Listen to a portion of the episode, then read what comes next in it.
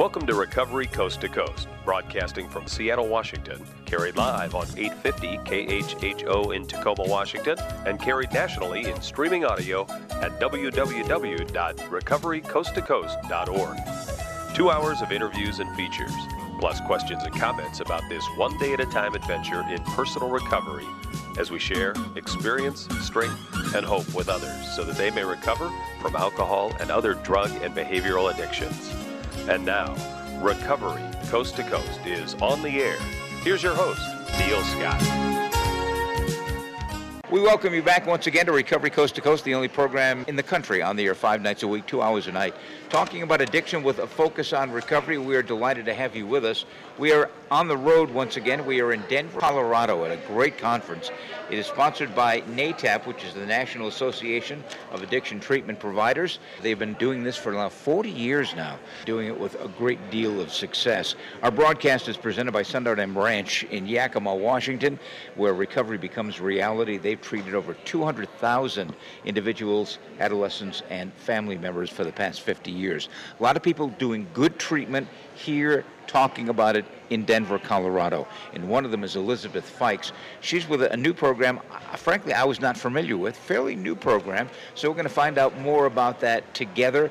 The program has a great name Stonewater. Stonewater Adolescent Recovery Center. It is in Oxford, Mississippi. Elizabeth, welcome to Recovery Coast to Coast. Thank you so much. Tell us, tell here. us about this program for adolescents in, in Mississippi. Well, 14 years ago, I have to start there. Um, actually, yesterday was the anniversary. Uh, we found out my 16 year old brother was using drugs, was very addicted to drugs, needed treatment, and we had a really hard time finding adolescent treatment. And um, since that time, 14 years ago, um, we've stayed really engaged in trying to help other families who had adolescents who needed treatment. And um, we have a success story. My brother yesterday celebrated 14 years clean. Nice, nice. I have to mention that part. That was Sometimes I to be forget my to tell the happy question. ending. Yeah. How is he doing? right. He's doing awesome, and is the CEO of Stonewater. And um, we just, as a family, we're really passionate about providing other resources um, at a really high level of care that incorporated family into treatment Mm. and could lead kids to lifelong recovery. Tell me a little bit about his journey.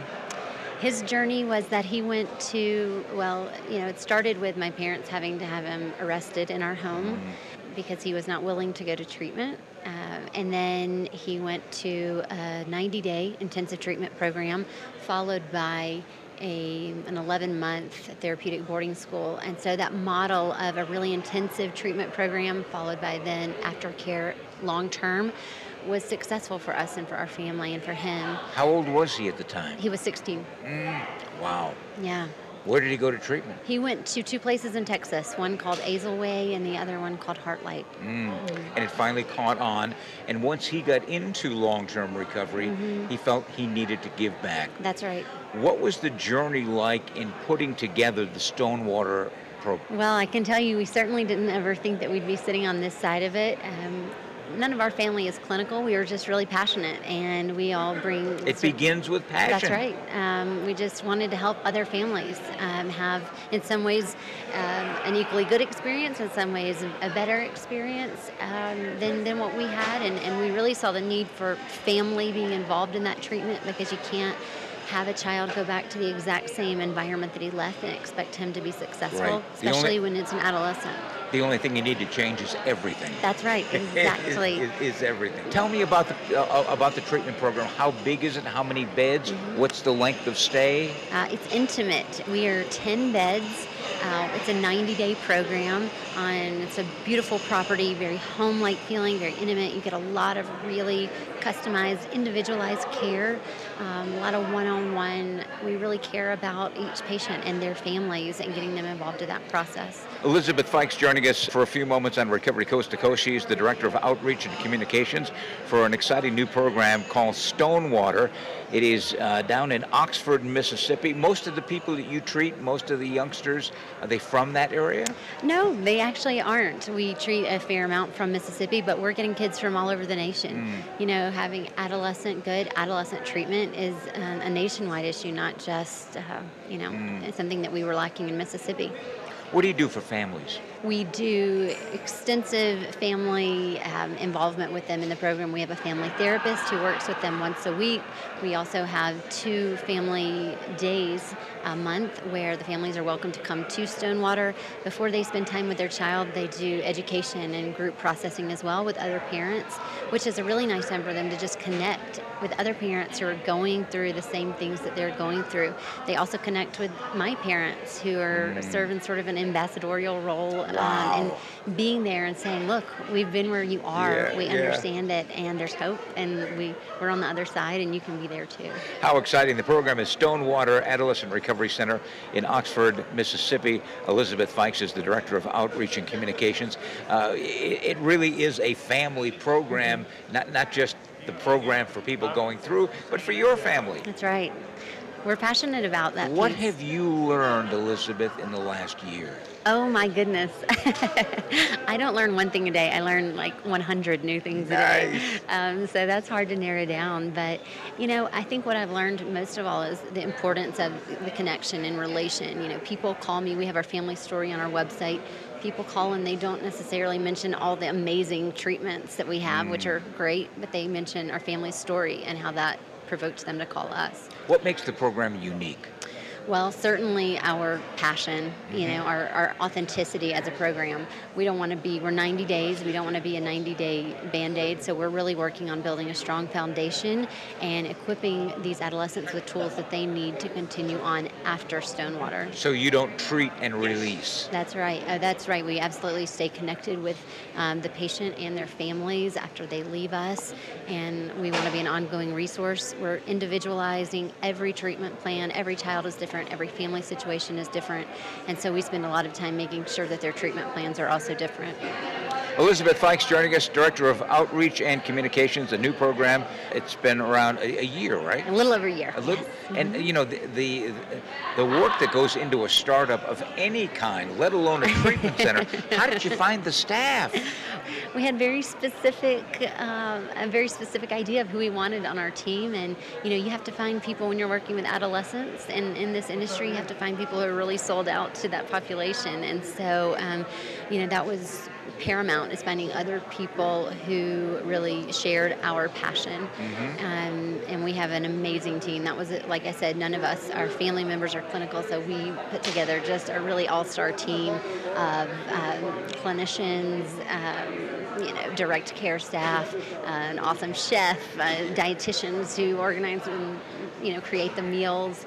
Um, we're really incorporating health and wellness into that um, that model as well. What about the dietary part of it? Yeah, it's a huge, uh, it's important, and it's also really cool because the dietary piece is one of those things that people tend to minimize, but it's one of the pieces that the guys start to see a difference in the mirror. So ah. you're, you're, no longer telling them they should do this. They yeah. start to see that, uh, you know, maybe they're gaining weight and they wanted to, or they're losing weight, or their skin's clearing up, and, and they start to see the they role. see the change. Mm-hmm. They see the That's change. right and that's more impactful.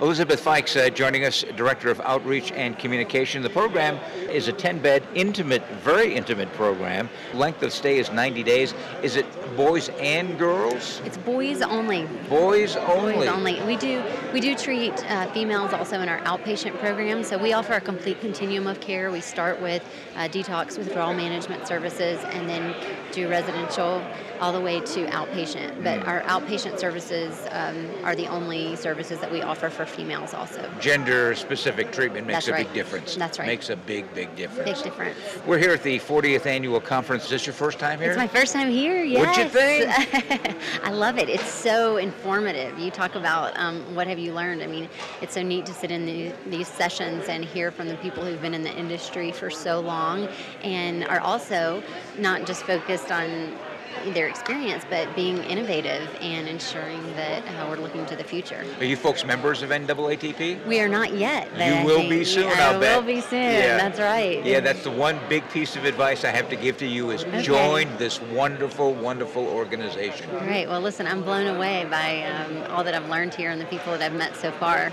Elizabeth Fikes, uh, nice enough to stop by the broadcast location for a few moments to talk about the new program called Stonewater. It's been around for about a year now down in Oxford, Mississippi. If you want to find out more about Stonewater, they have a marvelous website, stonewaterrecovery.com.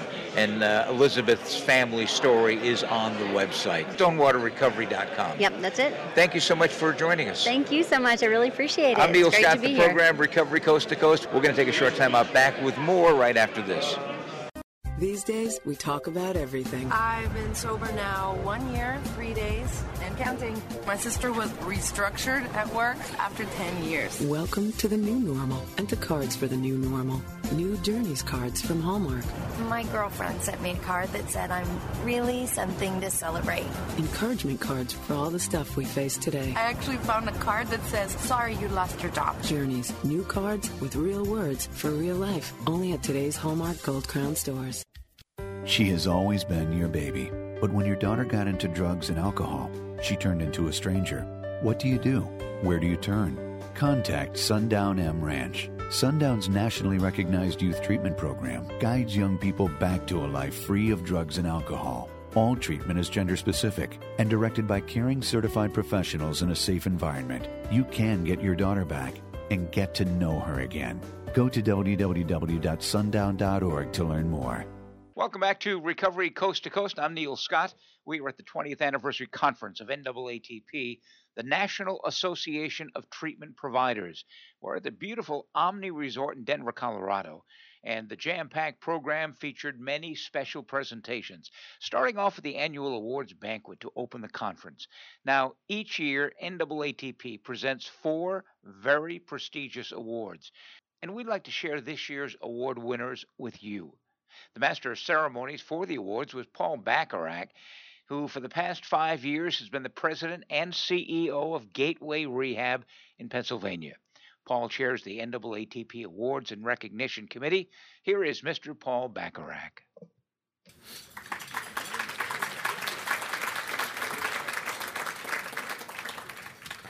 Uh, it, it really is my honor to serve as the Master of Ceremonies for the NAATP Addiction Leadership Awards.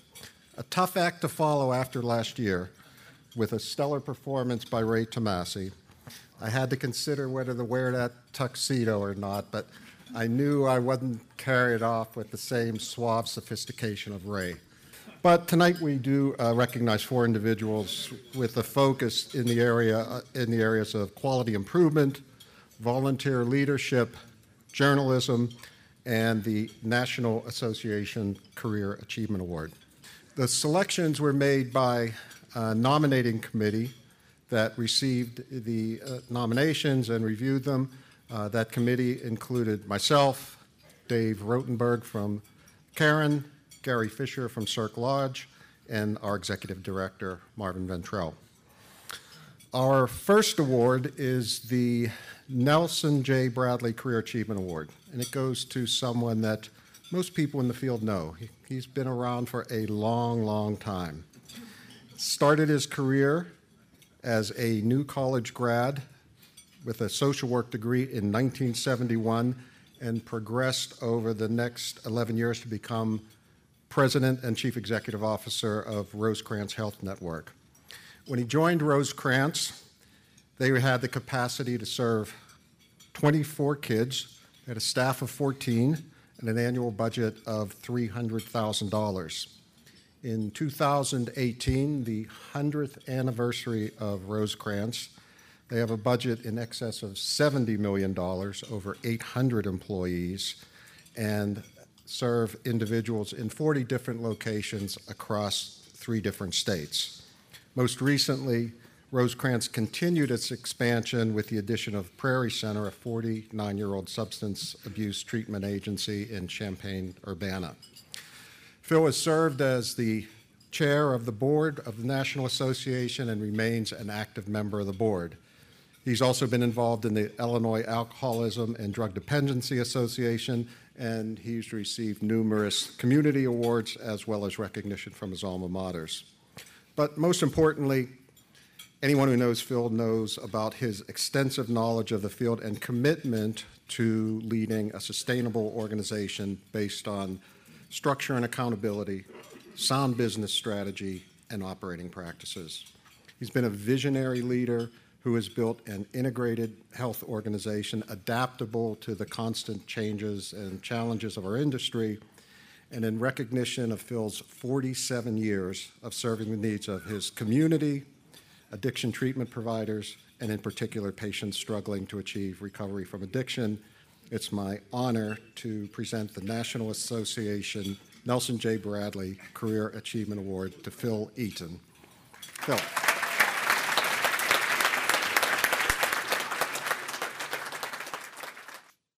You know, they have a teleprompter here and my picture's on it, and I got to look at that. you know, this is really cool. This is really cool. Thank you to the Conference Selection Committee, Award Committee, the NAATP Board of Directors for this prestigious award. Marvin, thank you. It's very humbling, and I'm very grateful for this recognition. At our NAATP board meeting yesterday, Ed Deal came up and congratulated me, and he said, You know, Phil, it's kind of nice that they do this before you're dead. and I say, Yeah, I kind of think so too, before I'm dead. Um, but tonight I'd like to introduce my wife, Sherry. My uh, Sherry, and my partner, my best friend, uh, 48 years, we'll be married in July. And my son, Chris, is here tonight also. These, yes, these 47 years, they have been a journey. But not unlike many of you, you know, we don't do these journeys alone. And we could never claim we do. And I have some of my team that's here tonight. Dave Gomel is the president of Rosecrance Inc., that's our operating company. Janice Waddell, our vice president of senior vice president of marketing community relations. Ann Bound is my executive assistant. You may have met her today. And also with us tonight um, is my good friend, mentor, colleague, Renee Popovits. Renee, thank you for being here, too. Each of you have had a significant role in this journey and have helped shape it so, so greatly. Thank you. I must also recognize that Rosecrance Board of Directors, you know, those of you that work for boards, uh, you know what that means to have the support of committed, wise board members and donors that give of their treasure to support our mission and help propel it forward and our staff. Our staff that have that fire in the belly, that have that passion for recovery that is so important, and that dedication. This recognition of me and my career is very kind, and I'm very appreciative. But the recognition and credit, you know, I must also share with NAATP. You know, I, I joined this board in the late, late 80s um, with this little tiny adolescent treatment center that was more publicly funded than really the bylaws and the rules of NAATP said, uh, I could be on the board or even be a member. So I'd never told anybody that. um, but back in the 80s, those were, those were challenging times too, Marv. Um, and most of those companies and many of them are gone to different organizations. Most of the companies are gone, and uh, many of the folks are to different organizations. But, you know, it was NAATP that, you know, and I've said this many times. I told Marv this when he visited our agency. The National Association and its leadership and the fellowship of the members, and you guys get that, held the hand of our organization. And were very, very instrumental in the direction that we went. And many of you today uh, we're part we're part of this journey that that we have been involved in. You mentored me, you guided me, motivated me, corrected me, lifted me when I needed it, and buoyed me in this journey. One of my board members said, You know, Phil, it's really nice you're getting that award. And he's about my age, and he says, You know, we're, we're kind of getting a shorter runway And I, and I walked away and, you know, I accepted his congratulations. And I, you know, I, I kind of view that runway thing differently. I think his view of it was kind of landing. I'm still thinking taking off. And I know we believe that at, at our company. And we are launching, and we are still growing, and we're still touching and saving lives and giving help and hope. We believe this is God's work we do, that you do, done for His people, by His people. It's always been His plan in my book. Offering hope, changing, and saving lives. That's, I believe, as Len said, that's why we're here. That's why we participate in this, that we offer the miracle of recovery every day. We see it at our treatment centers. Thank you for this.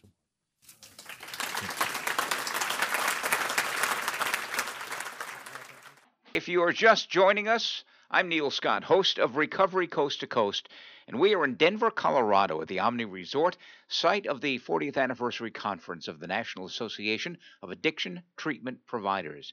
We're presenting highlights of the annual awards banquet.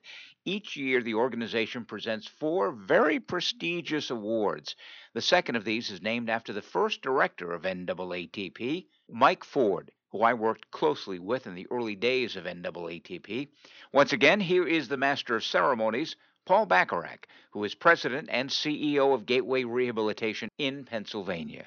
Our next award is the Michael Q. Ford Journalism Award, and it goes to Sam Quinones, author of Dreamland, The True Tale of America's Opioid Addiction, uh, Opioid Epidemic. His book is really a three pronged story of how heroin addiction became an epidemic in small town America.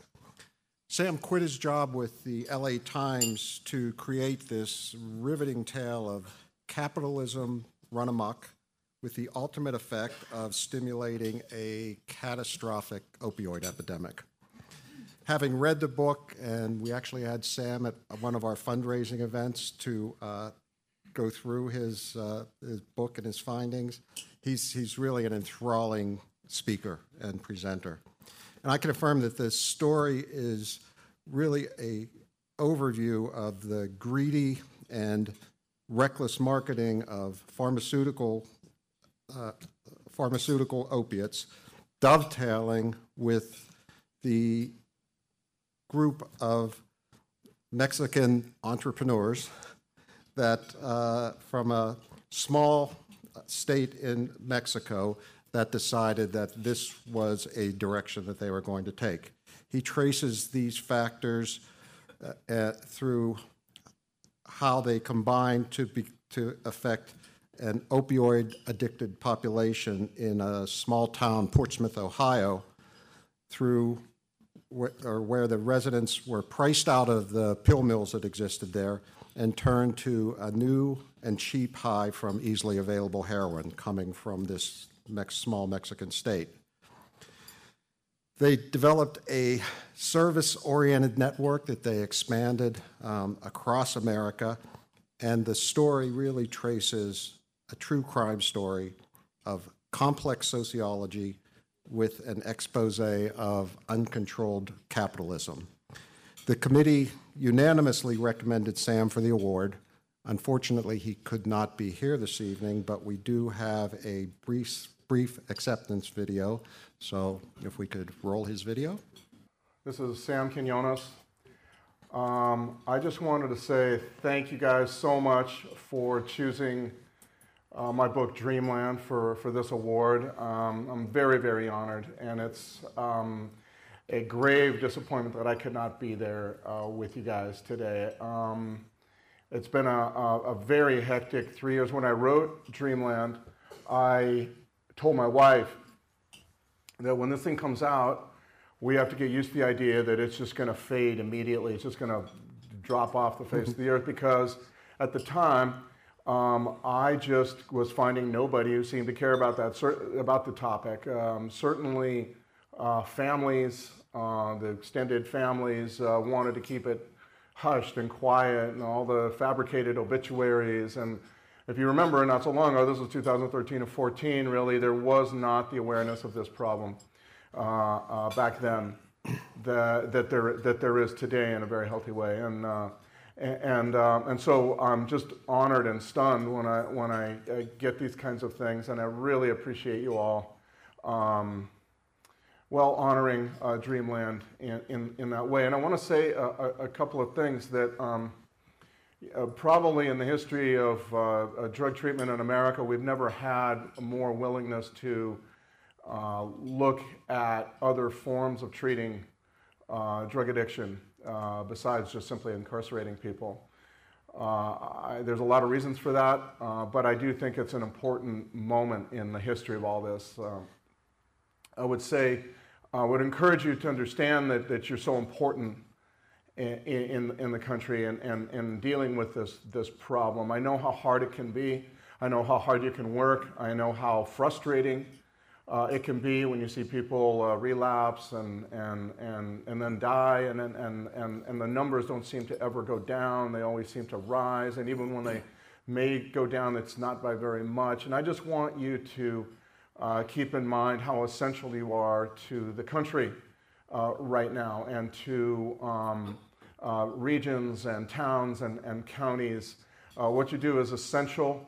Uh, the country, I believe, would be lost without you. I also want you to understand um, what I think is a, an important point of all this, and that is um, that what you do may not be recognized uh, a, a, lot because um, real change, you know, happens piecemeal, little bit by little bit. And piecemeal isn't sexy. It doesn't make for great, uh, for, for TV reports and so on. Uh, um, but that does not mean that you're not important in all this. And that does not mean that what you do uh, is not essential. It certainly uh, uh, is. And I'm hoping that you will keep that in mind as the, the numbers may rise or even when they go down, again, don't, go down by, by so much that, that would give you encouragement. And, and, and I'm just hoping you won't lose heart. Don't become hardened. Don't become embittered.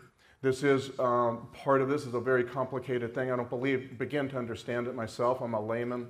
I'm not a, a, psychologist or a, or a, neuroscientist of any kind. And so um, I've just been overwhelmed by how hard this thing is to, to crack. But that, uh, you know, working together uh, we, I think we will find solutions, many solutions to this. People always ask me, what's the solution, Sam? And I say, there is none.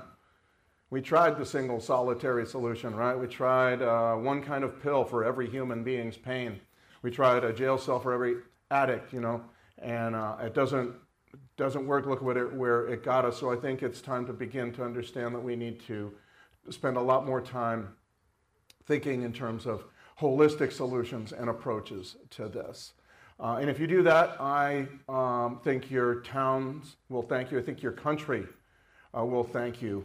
And, and, I just like to thank you all very, very much for this wonderful honor. Maybe we can see each other next year. Thanks a lot. Bye bye.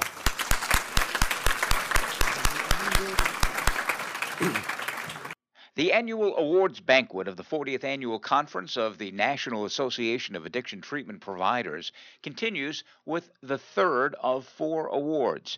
Now, this award is the Jasper G. Chen See MD Volunteer Leadership Award.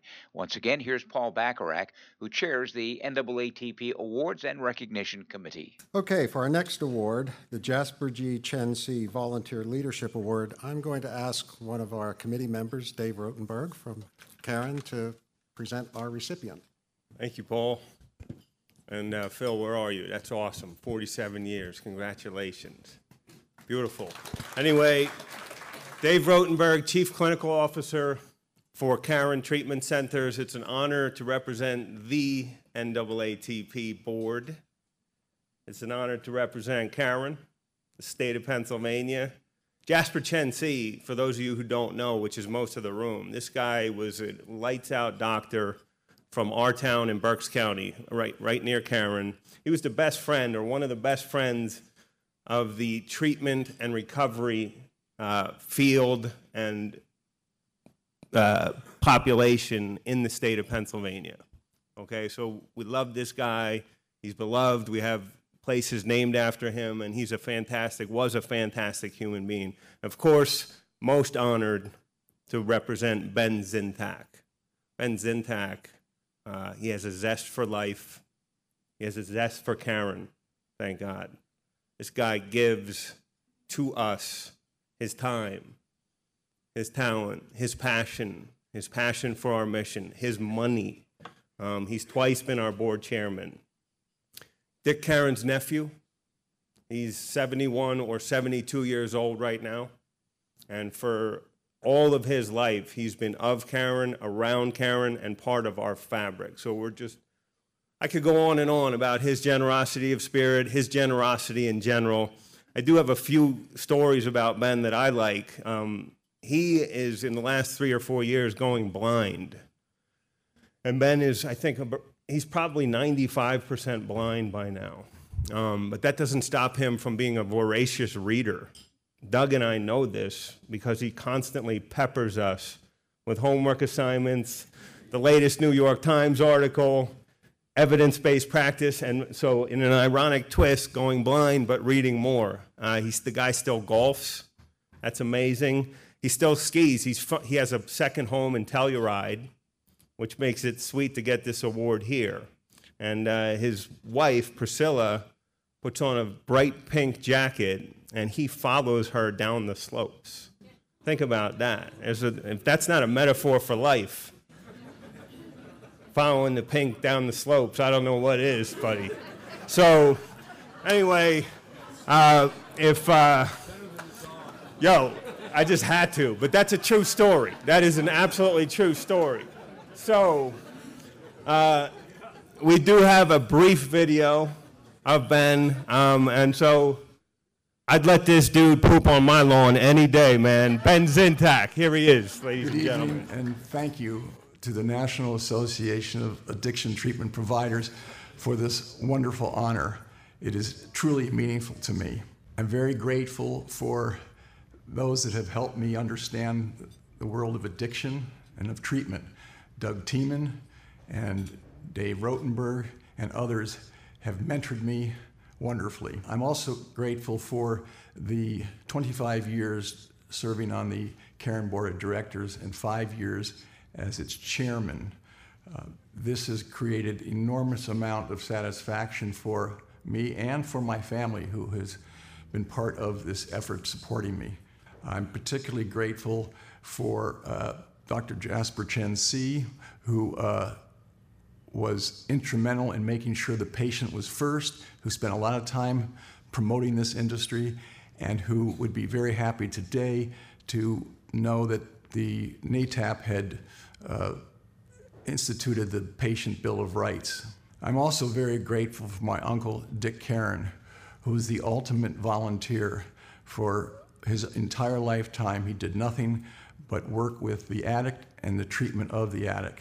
He showed me what true volunteerism was all about. And when it comes to philanthropy, I've learned what gratitude is all about. When I see patients and their families wanting to give back because of the importance that their counselor, that their counselor assistant perhaps, their doctor, their psychologist, their psychiatrist, um, their nurse, have helped them in so many different ways. Often they've kept them there when they wanted to leave. They've given them the tools when they did finally leave to find sobriety. My begging for money has very little to do with anything. I'm just a suit reminding them of what our organization and other organizations have done for them. You have saved their lives. Philanthropy is really all about what you have done for them. I will accept this award on behalf of what you have done for them and how easy you have made it for me. Thank you very much and enjoy your evening.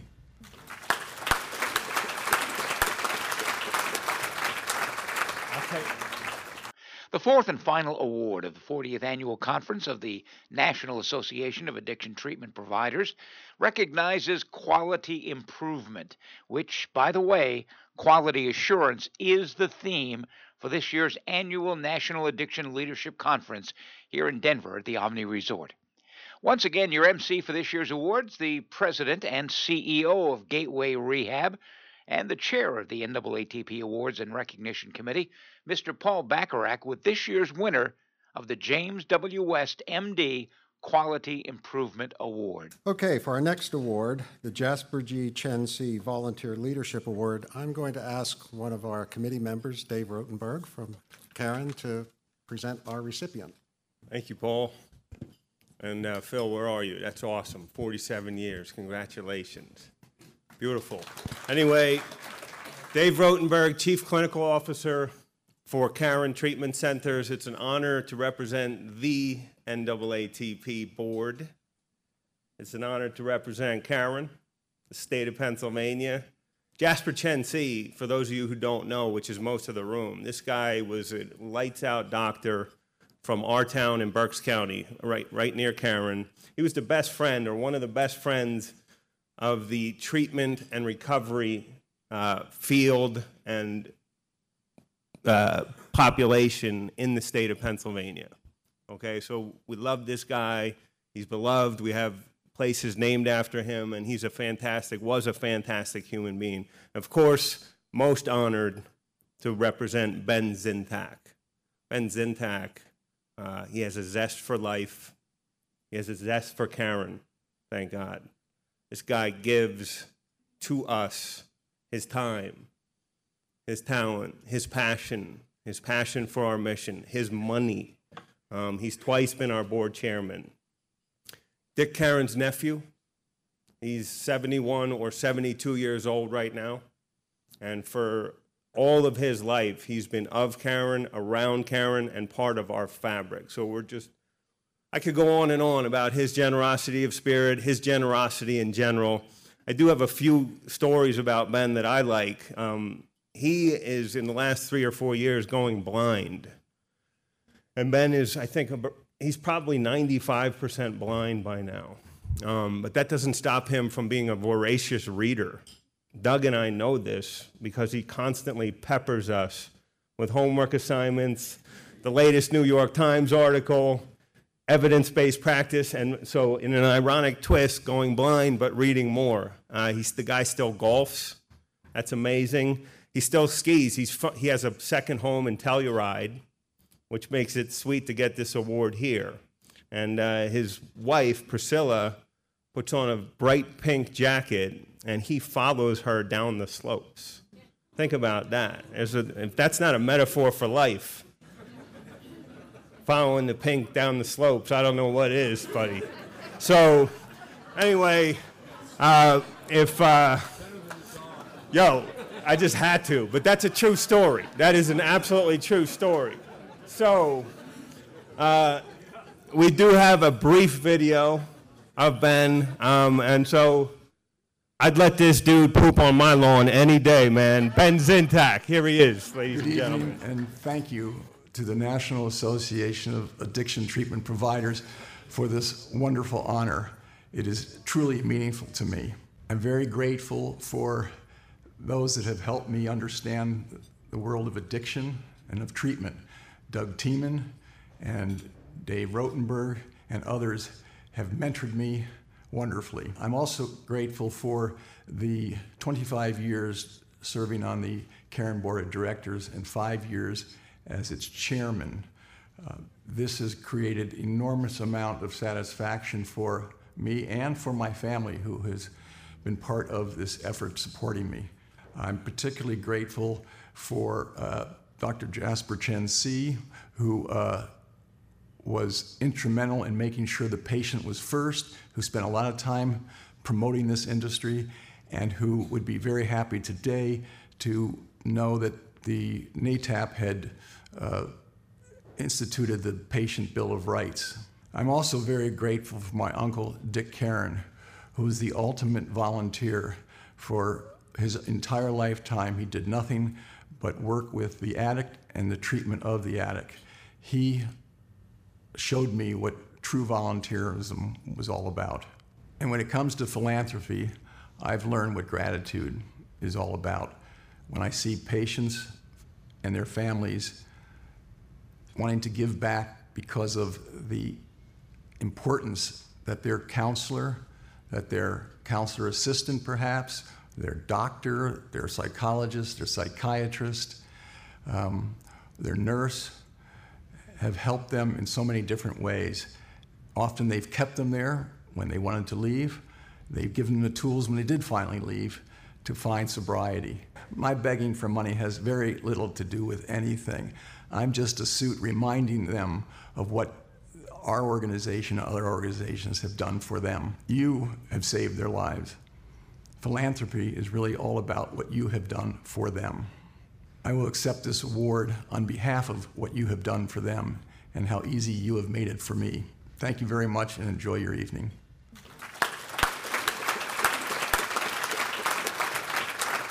I'll take, I'll take it home if you want, Paul. Thank you. Okay, for our uh, last award, we're going to move back into the quality realm, the James W. West MD Quality Improvement Award. Uh, this will be presented by Becky Flood, Executive Director of Ashley, also a member of the National Association Board. Becky should actually get an achievement award herself because of the four awardees this evening, she nominated three of them. So, Becky.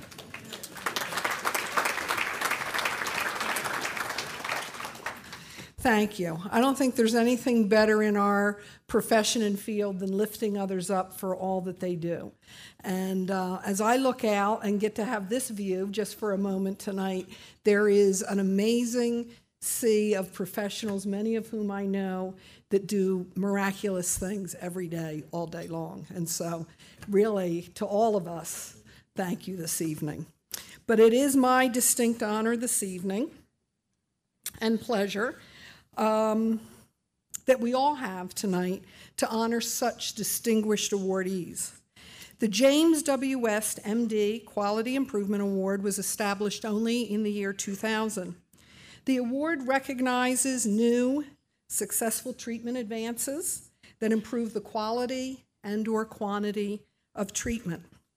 James W. West, for those of you that don't know, was the first medical director at the Betty Ford Center. And he became a world renowned addiction doc before there was ever really ever addiction docs. So this evening, it is our distinct pleasure that this award again is going to be received by a notable physician. He has dedicated the last 25 years of his career to the research of best medical practices in treating addiction. During the last 25 years, Dr. Wilson Compton has helped our nation better understand the epidemic we currently face and the scientific solutions that will help us overcome its devastating wake. Dr. Compton serves as our nation's deputy director to the National Institute on Drug Abuse. NIDA supports, for those of you that don't know, most of the world's research on all health aspects of drug abuse and addiction related to preventing drug abuse, treating drug addiction, and addressing all other health concerns related to substance use disorders. Dr. Compton received his undergraduate degree from Amherst and his medical degree from Washington University. He has multiple scientific achievements that include authoring over 150 articles related to substance use disorders. He is widely cited in many papers on the opiate crisis that we face today, and he is also a recipient of many awards. So without further ado, we invite Dr. Compton to the stage to receive the James W. West MD Quality Improvement Award and to give him 15 minutes to overview all of his work for us.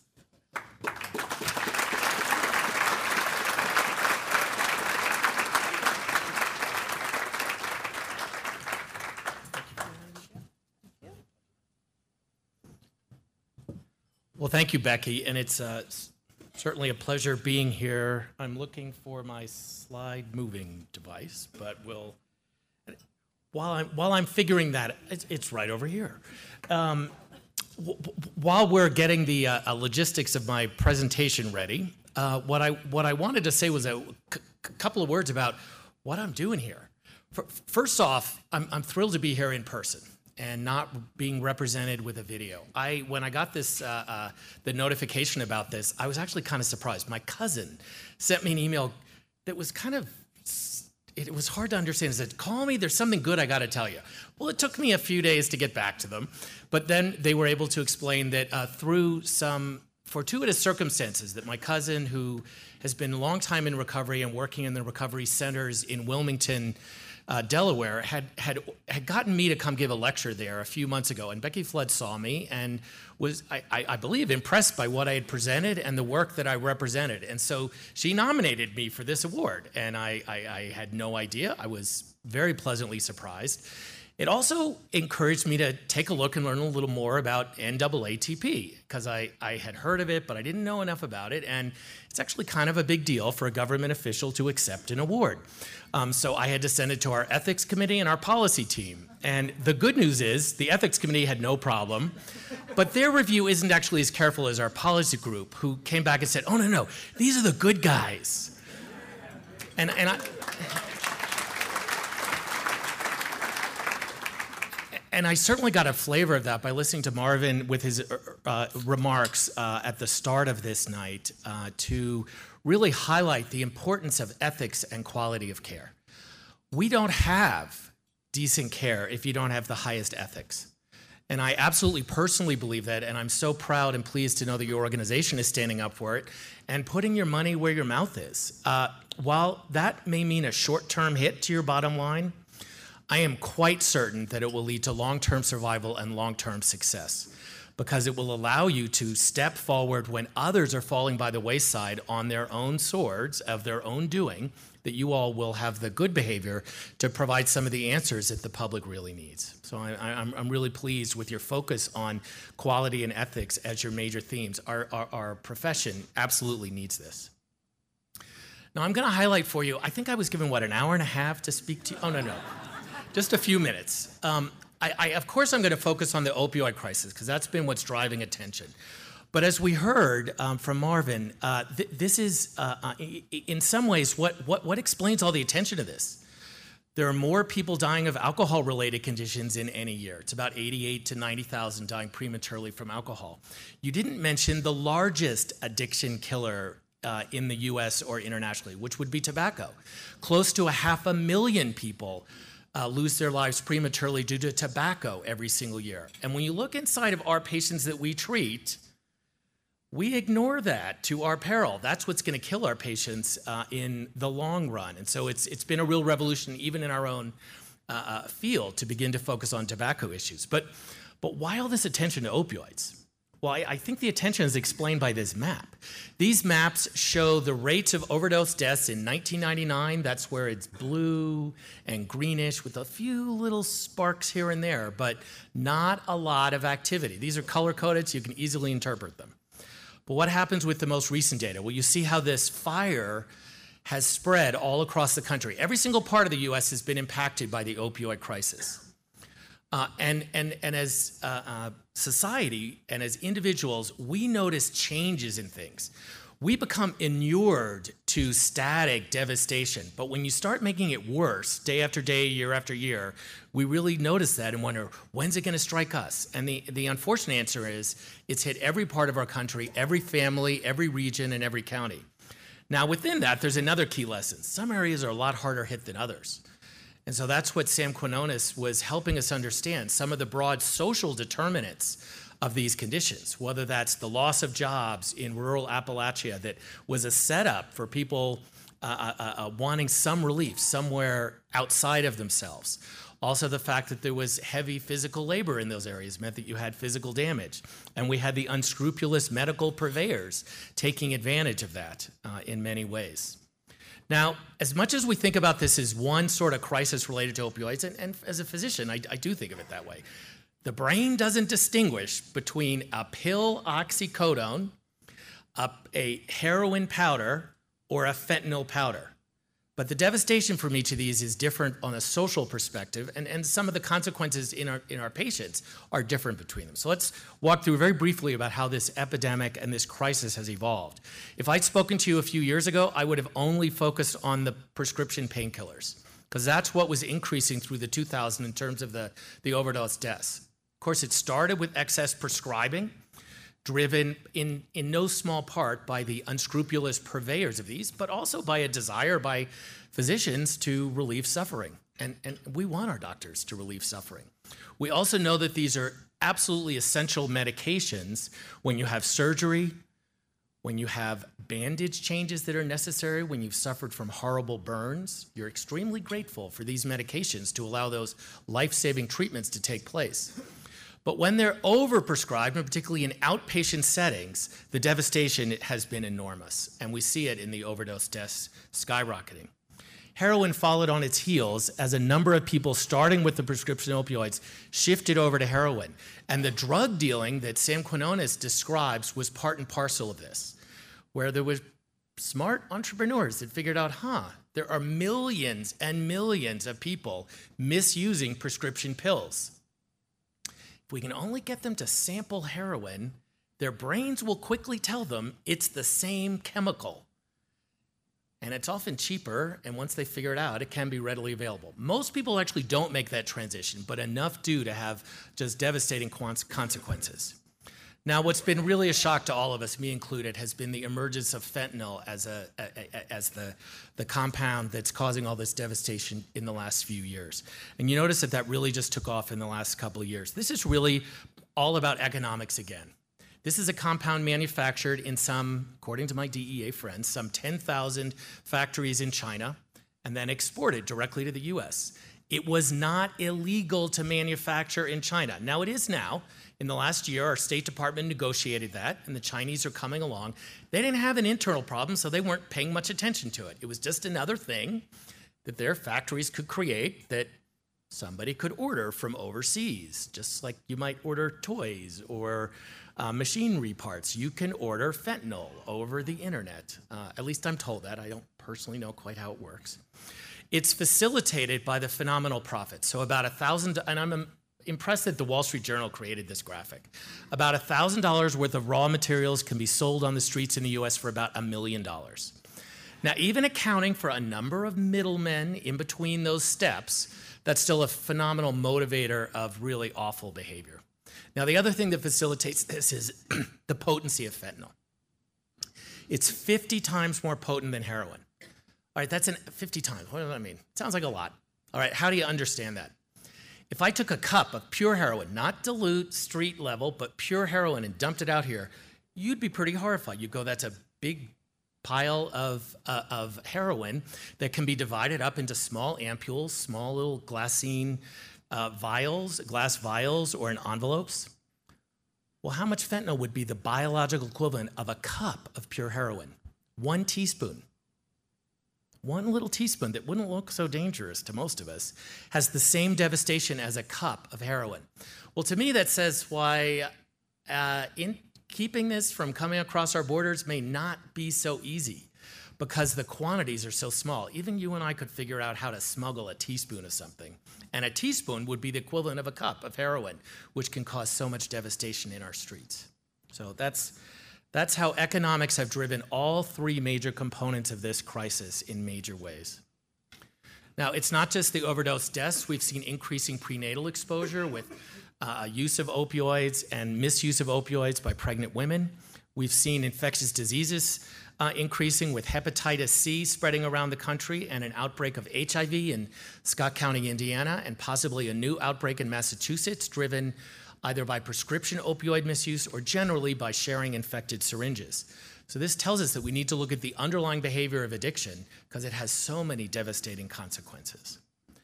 Our government is focusing on this with a multi component strategy. And I, I, think that is an important reflection that these are complex conditions that require a thorough, complete answer, whether that's prevention, whether that's saving lives acutely by distributing naloxone so that we can allow somebody to breathe again so that they have the opportunity to go to the Ashley Center, the Caron Foundation, or other treatment programs and treatment centers around the country. I can't do treatment, and neither can you with a deceased body. So we're grateful that we can save lives acutely. But that's not the answer. That's just a very first step. And of course, we're pleased that there's improvements in treatment, and I'll go over some of these in just a minute. I'm going to mention to you prevention. I don't know how many of you all are involved in your community coalitions, but we haven't emphasized this a whole lot. We have universal family support approaches that can actually reduce the development of the, the misuse of opioids by those kids when they reach their late teens and early 20s. So, if you can help your community coalitions implement evidence based prevention for middle school kids, you can make your community safer and help the health of those children that are that participate in those programs. A lot of your of your facilities participate in these. That's why I mentioned this in passing. Now, of course, I'm from the National Institute on Drug Abuse. I'm an addiction psychiatrist, and so I'm going to emphasize the role of medications. We've, we have three medications. I'm grateful that I have these as tools in our armamentarium. The problem is they are markedly underused. Uh, we see this uh, both in terms of whether there's enough treatment capacity, even if every provider of buprenorphine were prescribing at their maximum. But even when you go to treatment programs that say that they are going to take care of people with an opioid use disorder, medications are often not even possible in those facilities. And I don't, I don't think that's right. I'm not saying they're the answer for everybody, but they ought to be available to people for those who choose that pathway because the evidence is clear that they can help people survive and improve the outcomes. Buprenorphine treatment can help with primary care outcomes. That's one example. It can reduce emergency department visits. These are just a couple of the distal uh, uh, examples of how in Massachusetts we've seen their model of integrating buprenorphine into a full range of treatment services can improve outcomes. Now, we've been supporting a lot of science in this area, and I'll highlight a couple of studies for you. There's a, an important study coming out of Yale showing that they were tired of seeing people with opioid addiction coming into their ER over and over again and never really following up with the treatment down the street. So they started administering and inducting people onto buprenorphine in the emergency department with follow up within the next couple of days. That made a big difference in terms of treatment engagement and at least short term outcomes. No, we're not really clear how this is going to end up leading to recovery because that's only the first step. But it's at least a way to, to change what happens where our patients show up, which is often the emergency department. In criminal justice settings, adding naltrexone, adding the extended release injectable naltrexone, helped improve their outcomes. These are people on probation and parole, so they're already at least under thorough supervision, but adding medications made them much less likely to relapse during the first few months of supervision. Uh, we've been working to compare buprenorphine with the extended release naltrexone. And the two studies that were released a few months ago suggest that they are about equally effective once you induct somebody onto naltrexone. And that's, a, that's an important step. And then it's difficult to get people clean and sober long enough to start them on the extended release naltrexone because you have to be off of opioids for about 10 days. Or else, when you get that injection, you will be really miserable and there's no turning back the serious withdrawal symptoms.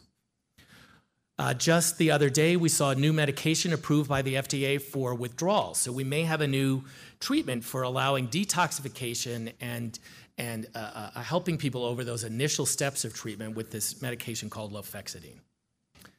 Now, I'm going to end just by talking to you a little bit about a new initiative at NIH.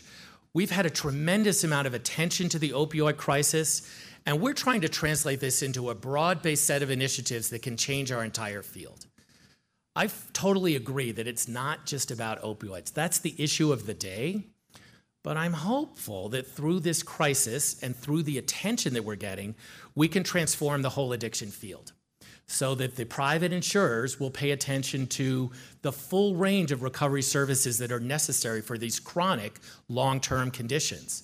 That we can start thinking about three and five year outcomes, as Dr. DuPont uh, and I and a couple others have been emphasizing that we can start thinking long term and not sort of the short term fix all that, of course, people would like that, but it doesn't work. So, what can we do to change our system of care? Can we use the new resources to test some of these models? I certainly hope so. We're really pleased that Congress was extremely generous and allocated $500 million to the National Institutes of Health uh, for both developing better treatments for pain that don't include addictive opioids, as well as new treatments for opioid addiction and overdose. So, with this money, we hope to develop long term approaches. And in particular, I'm very proud of a set of community based interventions where we think a holistic approach at a community level might be a way to uh, uh, uh, arrest this crisis in the hard, some of the hardest hit areas. It sounds good, no one's ever actually put it into, into practice. So, that's one of the things we'd like to test. I'm really quite honored to receive this award. Um, I am so thrilled that it's focused on quality improvement and on the ethics of our field. And uh, on behalf of the National Institute on Drug Abuse and me personally, I want to thank you very much for this honor, and I look forward to many more years of working with all of you. Thanks a lot.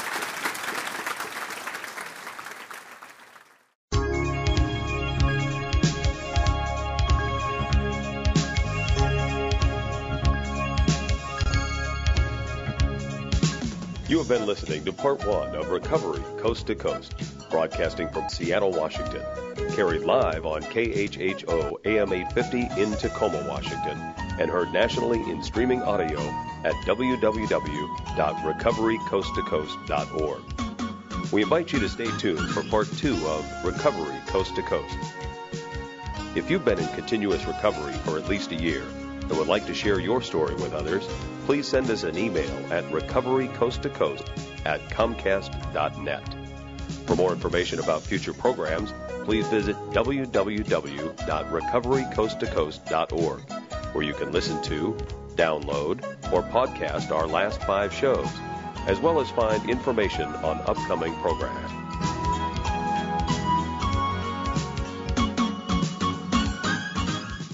This is KHHO AM 850 in Tacoma, Washington, broadcasting from Seattle. Welcome to Recovery Coast to Coast, broadcasting from Seattle, Washington, carried live on KHHO in Tacoma, Washington, and carried nationally in streaming audio at www.recoverycoasttocoast.org. Two hours of interviews and features plus questions and comments about this one day at a time adventure in personal recovery as we share experience, strength, and hope with others so that they may recover from alcohol and other drug and behavioral addictions.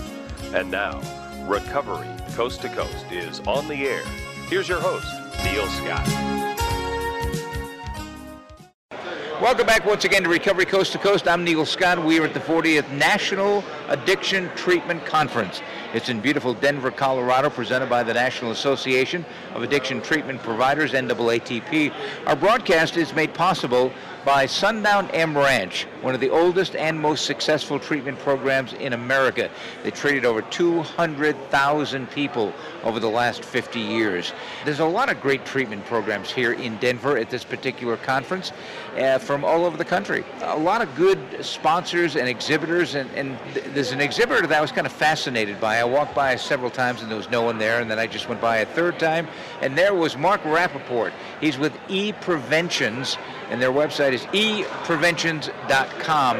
Tell me a little bit about your program. You do a lot of stuff with alumni and with the treatment programs that are putting together good, serviceable alumni programs. Well, thank you. What, what we do is we are essentially filling a gap in the continuum of care that uh, is a technology gap that exists in between the EHR systems that are used by treatment providers, health record systems that they use to manage their clients while they're in treatment, and and then when they discharge. Uh, what what uh, typically happens is, is we're, as an industry, providing acute care to a person with a chronic disease, and uh, there's very few resources made available uh, for a combination of reasons. You know, part of it's the you know insurance is, is looking for uh, data and outcome measurements that prove the efficacy of, of these long-term uh, care-oriented systems, but also it's just maybe just a combination of many factors. So what we do is we provide it's an alumni database. It's it's a wonderful uh, tool that uh, treatment providers can use to uh, better manage their alumni population. How does it work? Well, it's it's again, it's not an app that's designed for the user, uh, kind of a do-it-yourself recovery app. But what it is is it's it's a application that's web-based and it's uh, it's all, all, the data stored in the cloud and it's all HIPAA compliant and it's very safe and secure. Uh, but basically, what the uh, treatment providers would then have the ability to um, share data from their existing systems and populate our database and then give each and every client their own individualized recovery plan. And just like with anything else, you plan your work, you work your plan. Uh, if you want to have an exercise plan, you know you've got to sit down and figure out, well, how are you going to change the way you eat, and how are you going to change the way you sleep, and how are you going to change the way you exercise, and and there's a series of, of healthy choices that a person's able to get healthier. But with addiction, it's it's, it's also a, a series of choices. Without the support of the organization where these people found their recovery, it's hard for them oftentimes to, to stay sober and that's why we have such high relapse rates. Uh, but, but, this system is designed specifically to give the tools to the organization that provides the treatment to be able to stay in better communication with their clients when they discharge and to uh, be a, a, source of encouragement and to be there for them when they need help and, uh, and really just giving them the tools to have visibility on a large uh, number of people because as you can imagine if an organization has 50 clients and, uh, every month and, and then they have a new 50 client at the end of the year they've got 600 clients yeah. so it's a growing body of, of people and, and all of them need help so it's, uh, it's a wonderful tool to help them do a, a more effective job at providing quality care. Mark Rappaport joining us on Recovery Coast to Coast. He is the CEO of ePreventions. That's epreventions.com. I'm fascinated because I have always felt that one of the things that was a, a missing link in this field for many, many years, and I've been around for a long time, has been has been alumni programs. People who get, you know, there are a lot of programs today that treat and release. They're, they're more interested in getting people in bed than they are following them once they get out of inpatient treatment. And, and to be able to put a management program together for people leaving treatment that is going to be solid, that's going to keep them connected, that's going to keep them involved with the community is absolutely essential. And it sounds like you've taken the technology and have put that together. What have you found out in some of the first programs you started working with? Well, it's, it's uh, I appreciate the question. You know, this is a really wonderful group of providers here at the uh, NAATP conference, and and uh, in fact, some of our earliest adopters, our earliest customers are, you know, either members or in some cases they're board members, and mm-hmm. they're, they're very visionary people here. And uh, it brings to mind uh, last night, I think there, uh, it aired on HBO. Uh, a wonderful show, uh, John Oliver. I love John Oliver. I watch it all the time. But yeah. it really was critical of, of our industry, and it's true. But I think what they didn't point out was how wonderful this group of organizations that are part of NAATP and how committed they are to doing doing things the right way, how genuine and serious and earnest they are, and uh, and how many people have benefited by the by the care and, and, how many lives have changed. And you know, you know, oftentimes don't hear those things because they're not it's media sensational. But um, we found that um, the the results are, are quite compelling and and, and uh, industry, the industry-wide kind of generally accepted numbers is that the relapse rates are, are somewhere in the 70 to 80 percent. That is, a person that goes into residential care has a 70 or 80 percent chance within a year of relapsing. Um, what we've found is, is uh, we're significantly reducing those numbers. It's hard to quantify exactly how much, but it's substantially lower. We're finding that by using our tool, and this again, we just launched the product at, at, the end of last year, so we've only got six months of data. But next year at NAATP, I'll be able to answer with some very hard numbers. But we're seeing a, a number of people that have relapsed um, receive communication from the organization. They say, Thank you so much, I, I really need help, and they come back. Uh, we found a number of people that are just, you know, just so happy that somebody cares and that they're calling to defend the treatment industry, you know, a lot of these people that are charged with the responsibilities of taking care of the alumni oftentimes are answering phones and running groups and very they're the rock stars of recovery yeah, these people. yeah. they're amazing. And so what our our uh, tools have made them much more productive. Yeah. it gives them the ability to have visibility on their on their alumni. And these people love to i mean they feed off it. They, they get so much positive um, benefit themselves from helping others. And so it's a symbiotic product that really allows everybody as a community to do a better job, and the, the patients benefit, and the, and the alumni that, that volunteer in the alumni departments benefit, and the, the organizations benefit. They benefit financially as well. You know, they get people to come back instead of having to spend all kinds of money to market. They're getting people that, you know, through referrals. And, It's a win all the way around. All the way around. All the yeah. way around. Well, I'm hoping that when you uh, are in Washington, D.C. next year for the NAATP, I'll be there. You'll be able to tell me all about the wonderful successes that have I will, added I will, on. I Because will. I think what you're doing is great. I, I love the focus on alumni and, and you know people who've been through treatment programs. They are uh, they are the family. They are the family, and they, they need to feel connected. You're doing good work. Thank you very much. Mark Rappaport joining us on Recovery Coast to Coast. You can check out what this is all about by going to epreventions.com. I'm Neil Scott, the program Recovery Coast to Coast. We are at the 40th annual conference of NAATP in Denver, Colorado. We'll take a short time out. We'll be back with more right after this. Are you afraid? Afraid of life without drugs and alcohol? There is help and hope at Sundown M Ranch.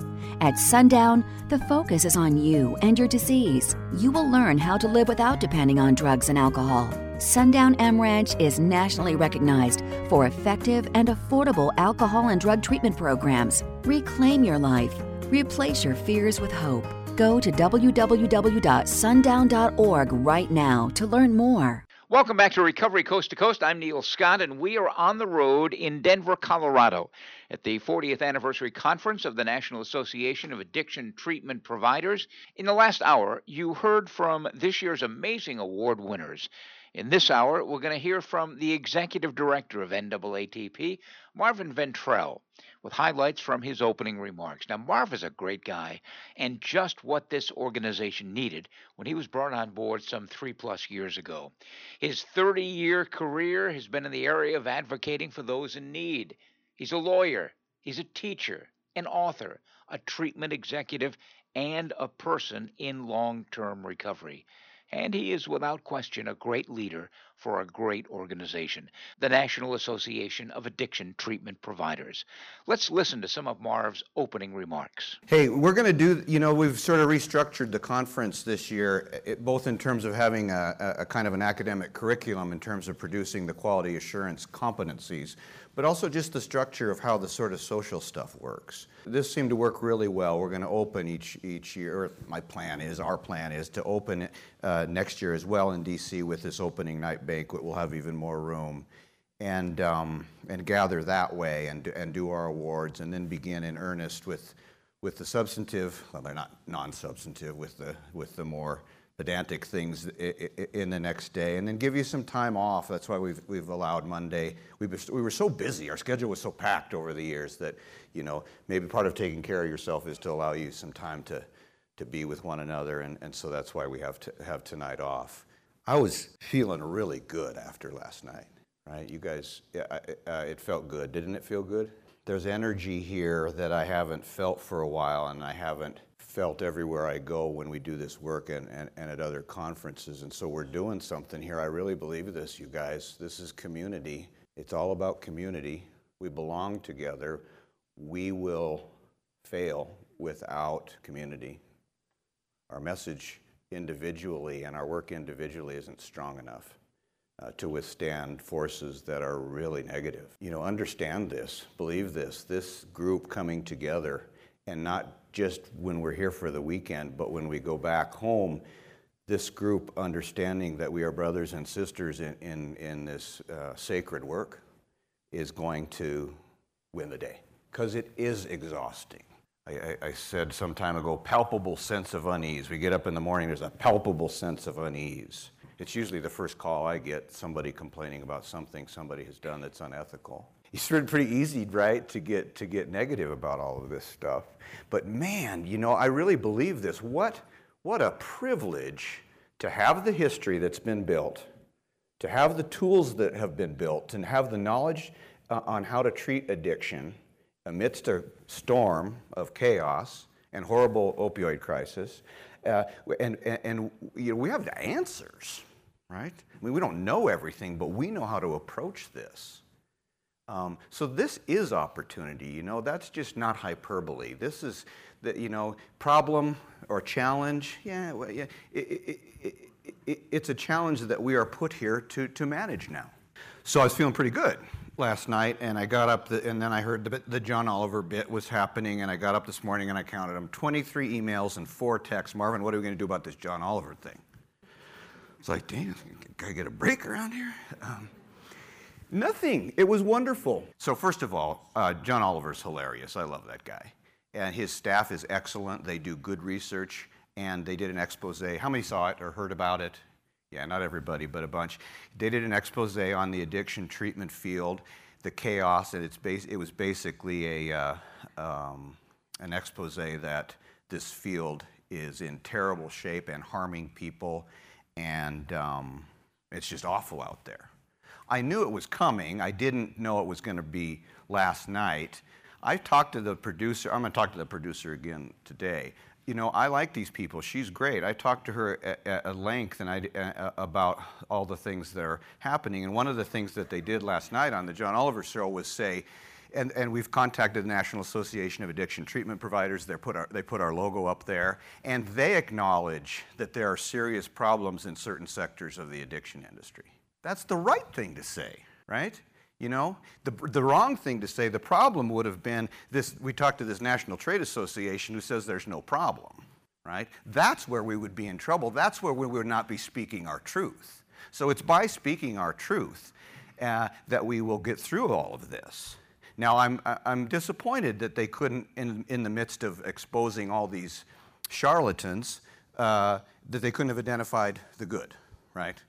Um, that they couldn't have said, you know, by the way, there's a whole lot of amazing, talented, professional people who produce great treatment and save people's lives every day. And here's an example of a few of them. Throw us a bone, John Oliver, for God's sake.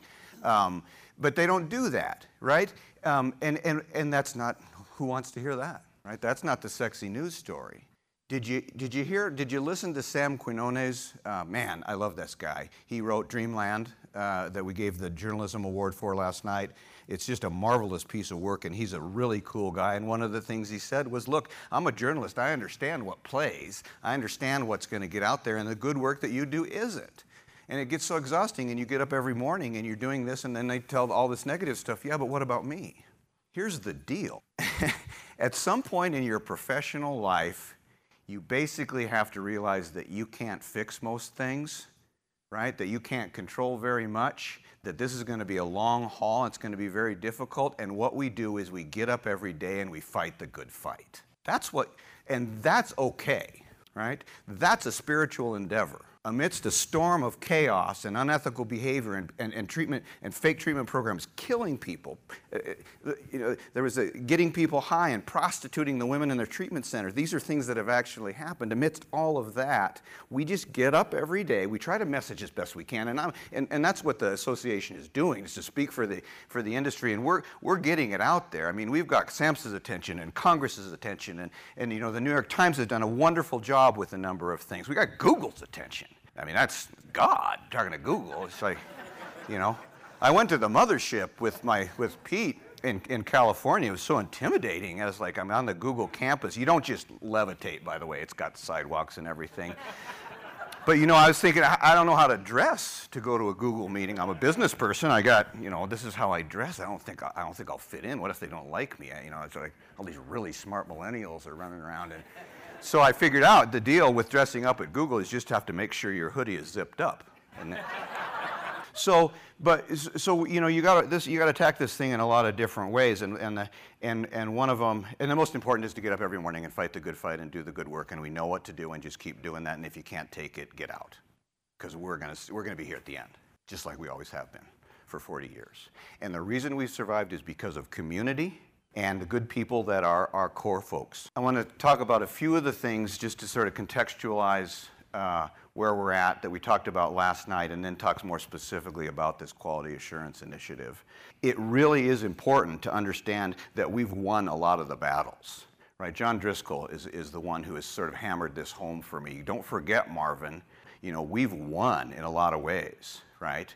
This didn't used to be the case that there was, in fact, recognition that this is a chronic brain disease with psychosocial spiritual components for which there is a course of treatment, right? We, we, we recognize what recovery looks like. There may be 23 million people in this country suffering from addiction, um, but there's over 20 million people in this country that identify as in long term recovery from addiction, right? People get well, people die, but people get well, and that's, it's important to recognize that. Stigma isn't the biggest issue as far, as far as I know anymore, as far as I believe anymore. It still, it still exists, but it's not like it was. Congress is paying attention in a way that they, they never have before. Um, the Affordable Care Act is still intact, and, and we're going to work our way through that. And parity is the law. It's not fully realized, but we're making progress there, and that's very much the focus of our public policy efforts in Washington. We know about, more about treating addiction than we ever have. We have more tools than we've ever had. We understand this thing is a continuum of care, right? Um, it's not an acute period. Nobody's confused about that anymore. The addiction treatment center that was named on John Oliver last night that said you come here for 30 days and you're cured. You know, nobody who has any sense says that. Um, you know, so we, we get the continuum of care and we get that people get well. But there's this climate, right? And so that's what has generated our initiative. We started, uh, I mean, we've, we've been at this for a while. We've been talking about ethics for a while, but, but we ended up in this place and we said we've got to basically garner all of the NAATP resources in order to produce best practice simultaneously with correcting the bad behavior right? You don't get to be ethical over here and, and not ethical over here. If your CEO, if your marketer is, is cheating and buying and selling leads, something's wrong in the clinical program right? So this is a holistic deal, folks. We can't, it, it doesn't work that way. And so, you know, much of this is the result of unintended consequences of really good progress, right? Disease recognition and a payment source coming along and all these treatment tools and the opioid crisis getting folks' attention. And all of a sudden, we kind of have what we wish for and we become very attractive as a growth industry for, for big profits. And that's what's happened.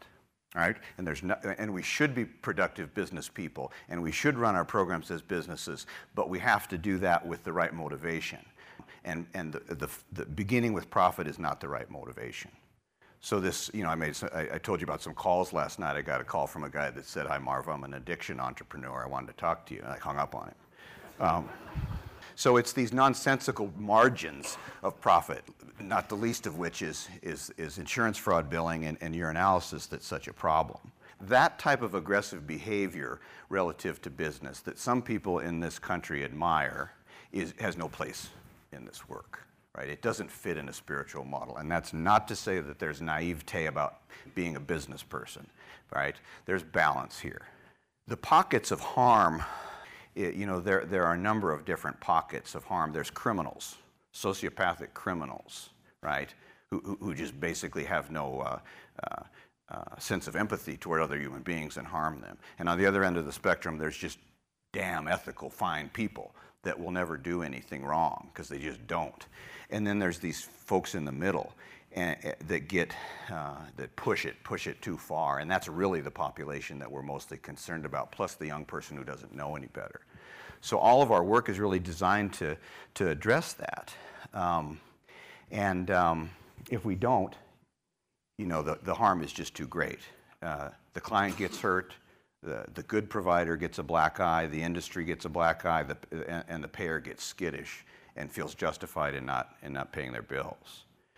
So, you know, we're working on the policy level to make sure that folks have this information, and um, we have uh, policymakers' attention to an extent we never have before, and um, our quality assurance principles are gaining initiative. The biggest offender, without a doubt, is deceptive web marketing. Um, uh, call directories are no longer allowed to be members of the National Association of Addiction Treatment Providers. They're out.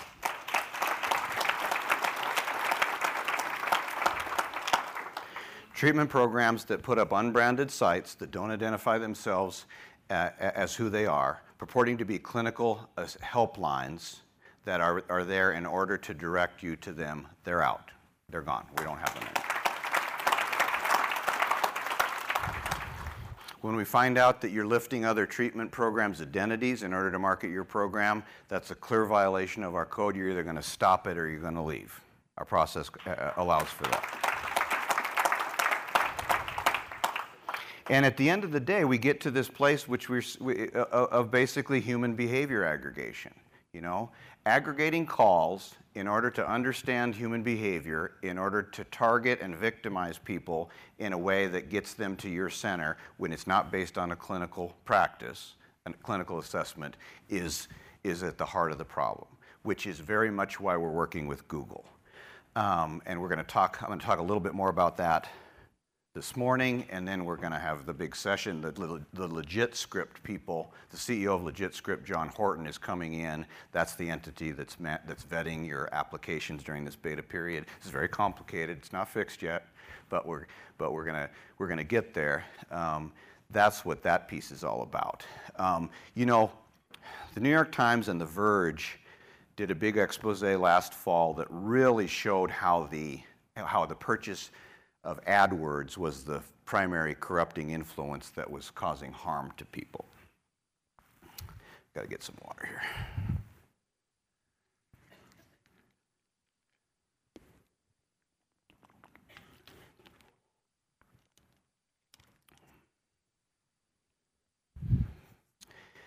And so um, we, you know, we've done some unusual things for a trade association. One of the things is we've given up revenue and given up members in order to be smaller and better. But we also said we're going to limit our own members' ability to market because the bad guys are, are, are, are um, abusing it. Now, we don't want to do that, right? I mean, what was amazing is I got a few, a few sort of like nasty calls about that, but mostly all of you said, This is so great, we understand we can't buy AdWords right now, but this thing has to be fixed, right? The, the response was positive. And so, um, you know, we suspended AdWords. Uh, Google suspended AdWords. You recall last year at this conference, Google was here, and they were still taking the position that, look, we built a platform, we made a playground, and you guys aren't playing fair in it, that's not our problem. Well, people are dying. It's their problem, right? And they came around. It, it, you know, I got to give Google credit. They came around and they've been listening. They're in the business of making money. Uh, uh, we understand that. But they pulled AdWords. They gave up a lot of revenue for a long time, and it's just now being reintroduced. So they do care about this. You know, AdWords, SEO, and maps are kind of the three areas that we're working on with them. But SEO, or pardon me, um, but AdWords is, is the big piece. And, um, and it's taken a lot of our, our energy. We worked with LegitScript to come up with these guidelines, and some of the things we want to have happen haven't happened yet. We think some of the requirements are a bit too onerous, but, but again, we're working on that. So, so that's the big thing that we're tackling, and it's really complicated. Um, so the first step in all of this was for us to clean our house. Right? We've been around for 40 years. We're a national a trade association and a professional membership society, not an enforcement or policing body. That's not our role. Um, and, it was, and nor typically should it be. But we had to assume that role because somebody has to take the leadership position here. And we can't go to anybody and say, these are the good providers, this is where you'll find them, because it's all about identifying the quality provider. Where do you identify good providers? You know, the John, Ol- I'm all over the board, but uh, the John Oliver show last night had the Tom McLellan clip. You know, I think you might know, Tom, Tom has been an important uh, professional in this field for a very long time and has some very important contributions and very important things to say. And he suffered a horrible loss in his family and it's devastating. But when he says in this clip a couple of things, one of which is, uh, that treatment doesn't work and, and, and also harms people. Tom, you're not helping when you say that.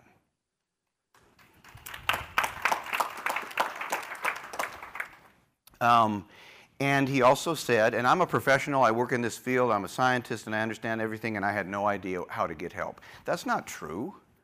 I, I, I, we know where the good treatment is. So, so, so, so I wish they hadn't played that clip. I'm going to talk to her about that because um, that's not true, right? Um, and so, you know, this, this messaging is, is, is so important. In any event, what we had to do is say, if, any, if any of the policymakers are going to listen to us, we can't go out and say, this is where you find the good providers, and then they say, what about that guy? So this has been a hell of a process because you got to do it fair, right? We have a due process based uh, format by which we evaluate providers. And, and, and you know that when you look around, it should look a little different around here, if not perfect. But over 10 entities and 100 campuses and $100,000 were given away by, by my office on January 1st because we can't have them here anymore. and that's a good thing. Now we're going to develop the membership um, beyond the numbers that are here, um, but not the 13,000 that are in the SAMHSA record. Right? So I don't want to brag on SAMHSA. Uh, this is a very important group. We have good, good, good. You know, the, the, to say that there are 13,000 addiction treatment providers in, in this country, and you go on the SAMHSA database to find them, is, is, is of almost no value right? That's not any kind of a vetted thing. And so we're not after the 13,000. A lot of those folks aren't even licensed treatment providers. But there are certainly many dozens more who we need to bring into the fold in order to make this thing work. And we're going to, that's the next phase of our development. Because as I've said before, our real value is that we are the place where you're safe and you are recognized as, as the best providers. So that being on the AID, the Addiction Industry Directory, means something. you do not get on NAATP's addiction industry directory just by showing up. Right? You have to demonstrate our, your ethical compliance, you have to demonstrate your values, you have to demonstrate your licensing and accreditation, you have to and, and then you have to be transparent. It's so much about transparency. When you look at a website, when you look at a treatment center, can you really tell who they are and what they do and where they are? Um, and then we also have to educate the consumer that the way you look for health care is the way you look for health care. You don't look for cancer treatment by, by uh, um, thread count and beach location. Pools don't get you sober. They're nice, they're for swimming. John Oliver made fun of equine therapy last night. He's a comedian. It was kind of funny. You know, we know there's value to things like that, these ancillary services. You know, part of the Quality Assurance Initiative is this clinical piece, and we're going to talk about, and, and we're releasing this weekend the first draft of the evidence-based practices document from the National Association. We've got a bunch of resources that, were, that are just starting to come out. But one of those resources that came out that got a lot of traction, and I hope you're using it, is the Discernment of Treatment Guide and how to select a treatment program. So we've published a how to select a treatment program that says look for health care in the way that you would look for health care, right? You know, it, this addiction treatment is the only place where, where uh, the vast majority of people find what they believe they need on Google. It's not the way to find health care. So um, we're trying to create brand here uh, and, and lead the way so that two things happen. One, this is the place where everybody knows they can go to rely, where you can come to be safe, right? And thereby, ultimately, from our bully pulpit and our example of the way we do things, influence the rest of the providers. That's, that's the point of all this. We got to just keep doing it right. You have been listening to Marvin Ventrell. He is the executive director of the National Association of Addiction Treatment Providers. Strong and important comments. Speaking at the opening session of the 40th Annual National Addiction Leadership Conference, presented by the National Association of Addiction Treatment Providers. We'll continue with more from Denver, Colorado at the Omni Resort and the NAATP 40th Anniversary Conference right after this short timeout. We wasted a lot of years hoping, praying for things to get better. I was desperate to save our family. That's when I made the contact. She contacted Sundown M Ranch. Sundown's nationally recognized alcohol and drug treatment program teaches family members how to break down the barriers of denial. They are taught the skills needed to deal with addiction as a family. Now we're making up for lost time. It was the best contact I ever made. Go to www.sundown.org to learn more. Welcome back to Recovery Coast to Coast. I'm Neil Scott, and we are at the historic 40th anniversary celebration and National Addiction Leadership Conference of NAATP, the National Association of Addiction Treatment Providers, here in Denver, Colorado. We wrap things up on our show with some comments from Jessica Swan. Now, Jessica's the Outcomes Project Manager for NAATP, sharing findings from a three year project the data, the media, and the member toolkit. Here's Jessica. I am Jessica Swan. I am an independent contractor hired as the outcomes manager for NAATP. And um, I am so excited to say that we have collected data um, on a lot of people across the United States in a cross site um, analysis that is ongoing right now. The data analysis is ongoing, but we co- completed our data collection in April. And um, if, if, you've ever done research, you know that's a big deal. if you've ever worked in this field, which you all have, you know how hard it is to herd cats and um, get people in order and get people to respond and do the work. And I am so grateful for the people that have participated in this study, for the participants themselves uh, signing informed consent to do this, um, to NAATP, the outcomes. It's now called the Research and Education Committee uh, for, and it used to be the Outcomes Committee. All the people that did the work over the years to get this going, Dr. Norm Hoffmann for uh, providing us with an original tool that we um, then adjusted for this pilot. Just so many people uh, across the board, and Holland will talk a little bit more about that. Holland Hirsch is our senior researcher um, and uh, led uh, us along the path here with Katie Gelman, who is our research director, uh, both from Omni. Um, we have two other researchers, Mary Parks and um, Natalie Wheeler, who also worked on this project. And of course, we have a ton of IT people that ran a dashboard for us and built a dashboard and ran it for us. And the list goes on and on. Of course, the NAATP staff, and uh, I'm just so grateful for all of you. Um, one thing I wanted to mention is this beautiful little piece of literature that's on your chair is for you, obviously, um, and it's called the. Uh, it's a little clunky, but it is very descriptive, and um, Marvin came up with this title, and I think it's wonderful The Addiction Treatment Provider Implementation Guide to Standardize Outcomes Measurement also known as a toolkit, outcomes toolkit. um, but it, this is our uh, preliminary work, and we wanted to provide this to you today so that you can see what the membership is going to get this year. Um, you're going to actually get a toolkit that provides you with the process to implement this in your own centers. Okay, um, so it's very exciting work, and we're, we're really happy to be here. Um, Carl already mentioned, you know, this is three years in the making. We started in 2015. Um, we're going to be wrapping this pilot up this year and providing this toolkit this year for everybody in our membership.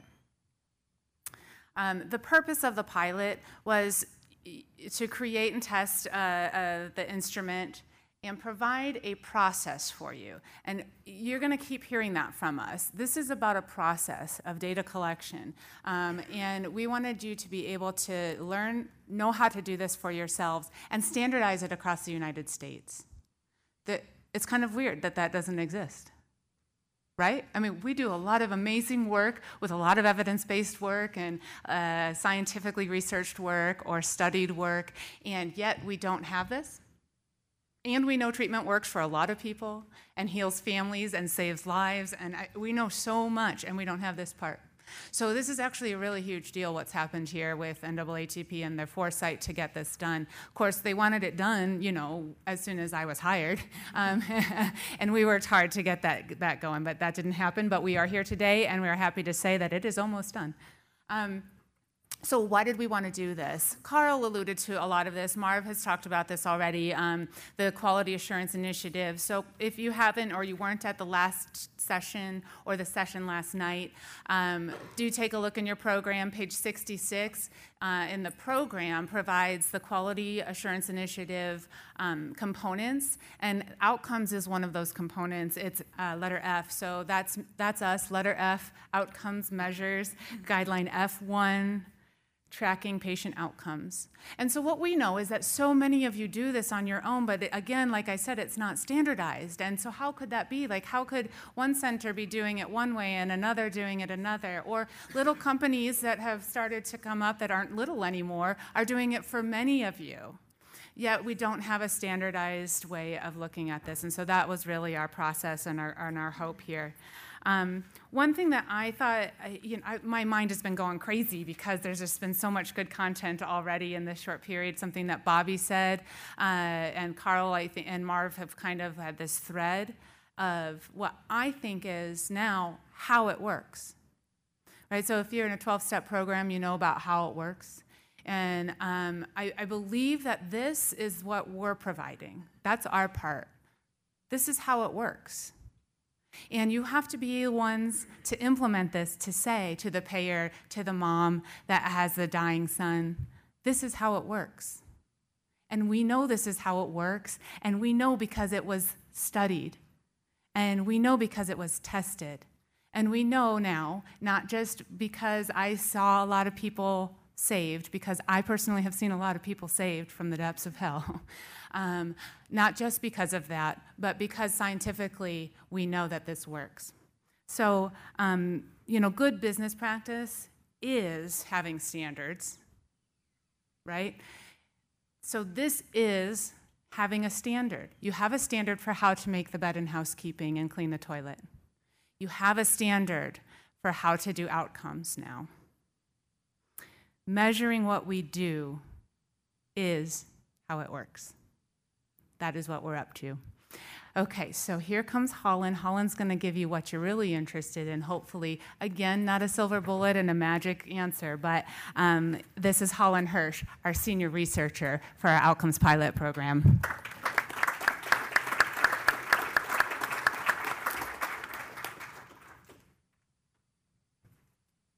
Hi. Thank you, Jessica. I'm very pleased to have the opportunity to have partnered with the National Association on this project and to be here today to share with you some of the things that we've learned so far. And there is much more for us to learn, and so we'll talk about that all today.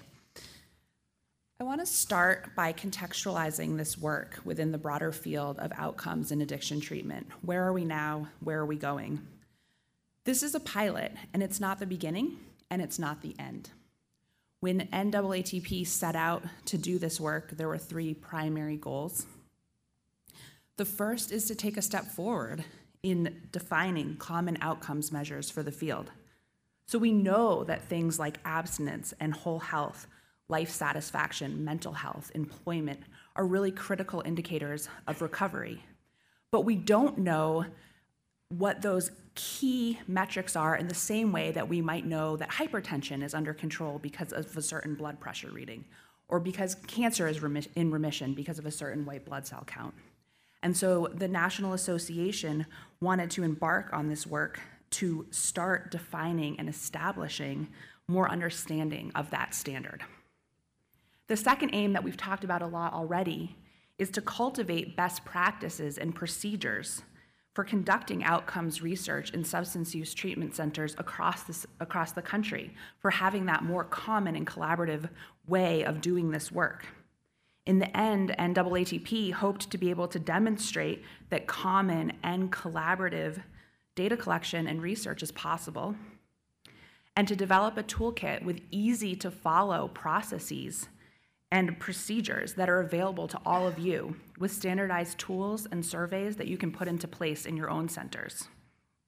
And then finally, of course, through this process, we collected data, and we'll be able to use those data to look at the relationships between treatment and short and long term outcomes like abstinence for patients, including other key indicators like aftercare utilized, mental health, et cetera.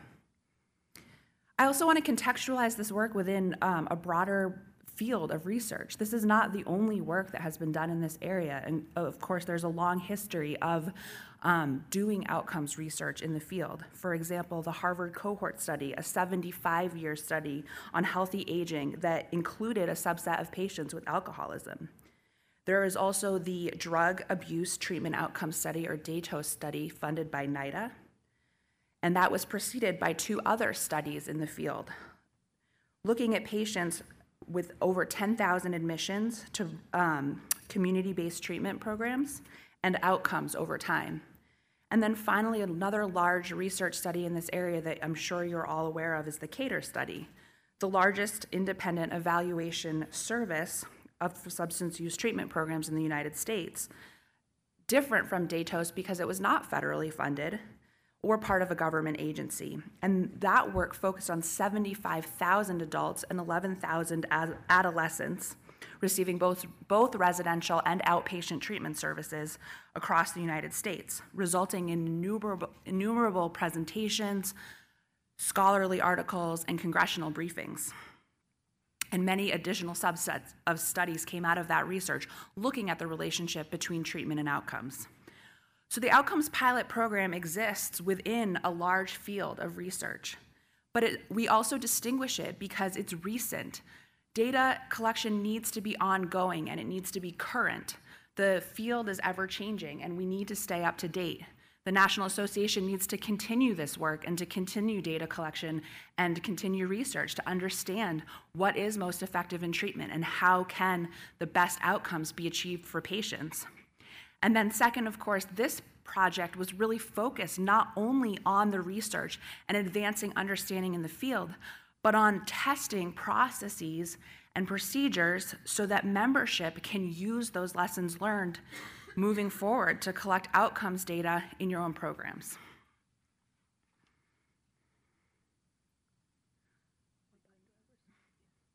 Ah, great. um, so, as both Jessica and Carl mentioned, Omni Institute started working with the National Association in 2015 on this project. But the work was long ongoing before that. There was a committee within the association working to develop the process and the survey tools that were utilized as part of the program. When Omni Institute joined the research team, we also were part of the process of onboarding the eight participating pilot sites who ultimately contributed to this research study. Ashley, Addiction Recovery Resources, Caron, Hazelden Betty Ford Foundation, New Directions for Women, Seabrook, The Heart of Recovery, Sundown M Ranch, Tully Hill. And all of these organizations contributed data across all time points, which we'll talk about what data collection looked like in a minute. And it, I, I want to make a note about the organizations participating. They really ranged in, in size and capacity for doing this work. So some had very well established outcomes research programs. They knew how to do this work before. Some were doing outcomes research for the first time, were smaller programs, had less capacity. And so we were really able to draw on lessons learned from a wide variety of individual or individual treatment centers who can contribute to the knowledge base and to the toolkit that will ultimately be provided to all of you. I also want to let you know where we are today, and this has been alluded to already. We just completed data collection a couple of weeks ago in April. Um, we will be working over the summer on a rigorous eval- uh, evaluation and testing research questions to result in a final report that will be available, of course, to the participating sites and to the National Association to tell more about that data story. How does treatment affect outcomes? And we're going to be sharing some preliminary data today, and we're going to be talking about lessons learned from the process. Okay, so across the eight sites, 740 patients across the country were enrolled in the pilot study. Approximately 50 to 125 patients per site, depending on the size of the site and the length of the treatment program. And all of the patients enrolled in the study were receiving residential treatment services. Data were collected from study participants at seven time points at intake to treatment, a short survey at discharge, and at one month, three months, six months, nine months, and 12 months from the date of intake. And I just want to pause there to make the point that we focused on standardizing when data would be collected, regardless of length of stay in treatment, which of course we also measured, and the length of the programs that were participating in the pilot. The survey tools that were utilized for data collection were developed by Dr. Norman Hoffmann, who worked on the CATOR study and is an internationally recognized expert in the area of assessment and outcome evaluation for behavioral health treatment programs. So they're very well informed by a long history of, of research and work in this area. The content of the surveys included things, of course, like demographics and substance use history, but also other key factors like support from friends and family, mental health issues, legal issues, treatment utilization, ratings of treatment, continued care, legal issues, etc.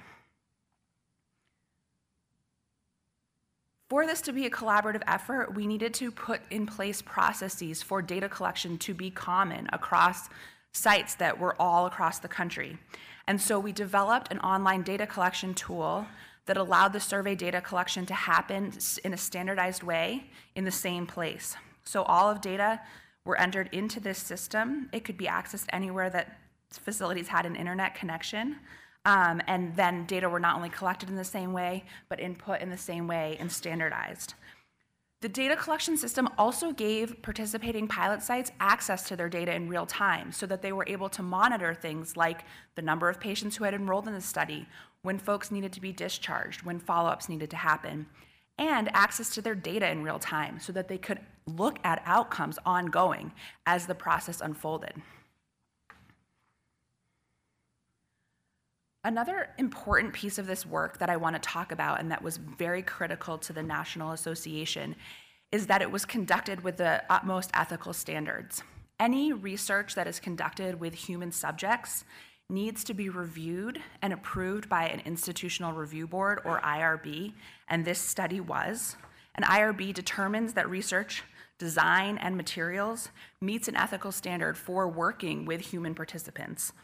An added layer of protection for this particular study that we obtained is a certificate of confidentiality. It's administered by the National Institute of Drug Abuse, and it, it adds an added layer of protection for research participants and protects against any compulsory legal demands for identifying information or data. We had no reason to suspect that data would be requested for any reason, but this piece adds that added layer of security for any participants providing data as part of the study that it will not be released for any reason. The other piece I want to touch on, which we've talked about a little bit already, is what we mean when we say outcomes research versus marketing. Certainly, outcomes research can inform marketing, but when we're talking about this project and this program, we're talking just about examination of patient status after treatment and using those data and that information to inform program learning. When we're talking about marketing, it's more about getting the word about, out about your program, increasing admissions. And like I said, those two, those two processes can inform one another, but when we talk about outcomes research, we're more okay with the fact that we might learn some good things and we might learn some areas for improvement, and that's, that's what we're trying to do um, so that we can use those data to, to change the program to do better for patients. Okay, well, in just a minute, I'm going to share some data with you. But before that, I want to talk a little bit about what we've learned in this process and a little bit more about what will be included in the toolkit. Um, this lessons learned was informed both by the research team and also by the participating pilot sites who were able to provide input on what worked well in their program, what didn't work so well, what do we need to provide for membership as part of that toolkit offering. So, first, what worked? Um, we collected outcome data in a common way across eight pilot sites. Um, what enabled us to do this was, of course, the online data collection system that I've already talked about, and also standardized training that was offered to all participating pilot sites. And this is important not just in collaborative research, but in outcomes research that you would do in your own centers. Really making sure that the staff who are responsible for data collection are informed about what the process is and what they will be asking of patients, not just while they are in treatment, but after they leave treatment. What does follow up data collection look like? Why is it important that they participate? Why is it important to the organization and organizational learning? We also learned a lot about incentives for this process. Lots of research has indicated that offering incentives to study participants can increase follow up rates. We're going to talk a little bit more about follow up rates in a minute. It's really critical to this work we had a we had a variety of options that were chosen in this pilot. Some sites offered incentives, some sites didn't. In some instances, that really helped increase follow up rates. In other instances, it was other factors that contributed. The toolkit will cover some of those best practices for increasing um, follow up. And then finally, you know, the big success of all of this is that it happened. Data were collected, we're learning, and this work is important and it's important to continue. And so that's a very big success. Um, of course, there were, was lots that could be improved, um, and so I just want to touch on a few of those, those items. We've talked a little bit about consistency and collaboration. There was a lot of feedback from sites that there could have been even more. For example, collecting data at follow, for follow up once patients have left treatment external to the organization so that there's even more uniformity in how um, data are collected and how um, participants are talked to about their follow-up outcomes. I talked about incentives in the success ses- session uh, in successes, I want to talk a little bit now about the way that the study is explained to patients and really providing that wraparound understanding about why we're doing this research. That's an area where we could have improved and we could have provided even more training to sites about um, knowing what, what was entailed when patients were signing up to participate in this work. And then finally, I want to make the point that this work takes investment and it takes commitment and it takes time and resources. And we really saw that throughout the course of this pilot program. Collecting data for a year from a large body of participants takes time from staff, it takes organizational commitment from leadership. It takes putting processes into place to manage things like staff turnover for when a research coordinator moves on to another position. How are we going to manage knowledge transfer? How are we going to manage processes so that the data collection continues? All of these things and more will be included in the toolkit, and we're excited to be able to share those lessons with you. So now, like I said, I'm going to share a little bit of data. I'm going to share with you some information about who was included in the study. Like I said, analysis is really uh, is really starting now. The data are hot off the presses, and we're excited to share more in the future. So this study included data from participants, the majority of whom were 25 to 34 years old, though there was a range in the age all the way from 18 to over 65 years old, with a fairly even distribution across different age categories. The majority of participants identified as male, a little bit more than half of participants enrolled in the study were male. 92% of the participant population was white. The majority of participants had full time employment at the time that they enrolled in the study. The majority of participants had used alcohol in the 30 days prior to treatment. The other top used substances in the 30 days prior to treatment were marijuana, benzodiazepines, prescription opioids, cocaine, and heroin. I also want to share a little bit of information about follow up rates. This is so critical to doing this work. And there was quite a range in terms of success across pilot sites in terms of who they were able to reach ongoing after the point that they had entered into the, into the pilot program.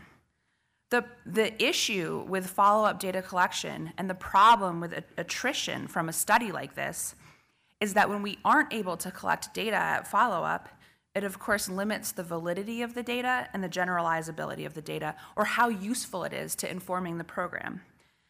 And of course, there might be differences between people who remain enrolled in the study and people who drop out. So, those are really critical factors to, to um, understand about why this piece is so important. And I'm sure you all understand that as well. If we don't reach people after they've left treatment, we don't know what happened to them. We're going to be using this as a learning to inform what we can do better moving forward. Some pilot sites, of course, as you can see, did very well over the course of the study. Other sites had, capacity to build. There's research on how to do this research. So um, there is data that suggests that to reach hard to use substance using populations, a minimum of 10 contacts are required, and even more with a harder to reach population than that. A response rate or a follow up rate of somewhere in the 70 to 85% range would be considered excellent. As you move into that 60 to 70% range, that's when you start to feel okay, but not 100% confident of, your, of what your data can tell you. We do this kind of work with not just the National Association, but individual treatment providers. It's very challenging to reach a high response rate. Even if you don't hit that 60% rate, you can still learn a lot about your program, where you need to improve, and what is working well. Well, that's our show from the 40th anniversary conference of the National Association of Addiction Treatment Providers. Thanks to all of our guests in this program the conference presenters, Marvin Ventrell and his amazing staff, and to you, our listeners from around the country.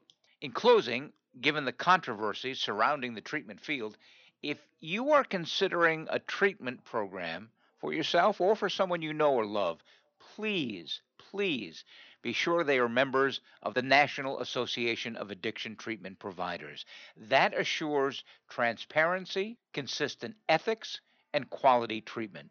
And if you're considering a treatment center that's not a member of NAATP, find out why not. NAATP means quality assurance. Until next time, I'm Neil Scott reminding you that the bright side of addiction is recovery. Pass it on.